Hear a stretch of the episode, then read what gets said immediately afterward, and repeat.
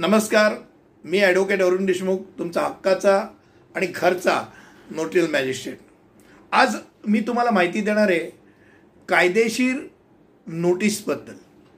कायदेशीर नोटीस म्हटली की बऱ्याच जणांना पोटात गोळा येतो.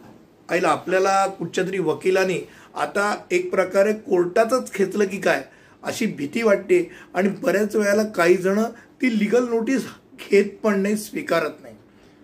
मित्रांनो पहिली गोष्ट म्हणजे कायदेशीर नोटीस एक प्रकारे तुम्हाला दिलेली संधी असते ज्यातनं तुम्ही जी काही कृती केलेली असते समजा चूक केली असेल ती सुधारण्याकरता एक संधी असते.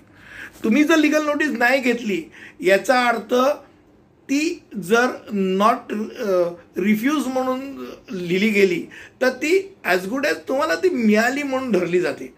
त्यामुळे एक प्रकारे तुम्हाला सुधारण्याकरता किंवा एक संधी जी मिळाली असते ती तुम्ही गमवू शकता. त्यामुळे लिगल नोटीस ही नेहमी कलेक्टच करायची असते ती नाकारायची नसते. वन थर्टी एटच्या मॅटरमध्ये उदाहरणार्थ घ्यायचं झालं तर पंधरा दिवसाचा एक संधी असते की ज्यामध्ये चेक द बाउंड झालेला असतो त्याची रक्कम तुम्ही परत करू शकता. तुम्ही जर समोरच्याला लिगल नोटीस दिली असेल तर तुम्ही पंधरा दिवस थांबल्यानंतरच तुम्ही त्याच्यावरती पोलिसी कारवाई किंवा कोर्टामध्ये केस दाखल करू शकता. त्यामुळे कायदेशीर नोटीस ही भले सोसायटीला असो भले कुठच्या व्यक्तीला असो कोणालाही असो ती एक प्रकारे तुम्हाला दिलेली एक हक्काची संधी असते की ज्या नंतरच तुम्ही कायदेशीर कारवाईला सुरुवात करू शकता. त्यामुळे कुठची यापुढे लिगल नोटीस स्वीकारायला घाबरू नका. लिगल नोटीस घ्या. त्यात तुम्हाला असं वाटलं की त्यात अडचणीची काही गोष्ट असेल बाब असेल तर तुमच्या हक्काच्या वकील मित्राला नक्की भेटा आणि त्याबद्दलची माहिती घ्या.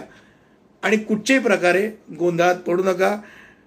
तुमचा हा हक्काचा मित्र ॲडव्होकेट अरुण देशमुख आज तुम्हाला कायदेशीर नोटीस याबद्दल मी तुम्हाला माहिती दिलेली आहे. तुम्हाला हा व्हिडिओ नक्की आवडला असेल अशी मला खात्री आहे. धन्यवाद.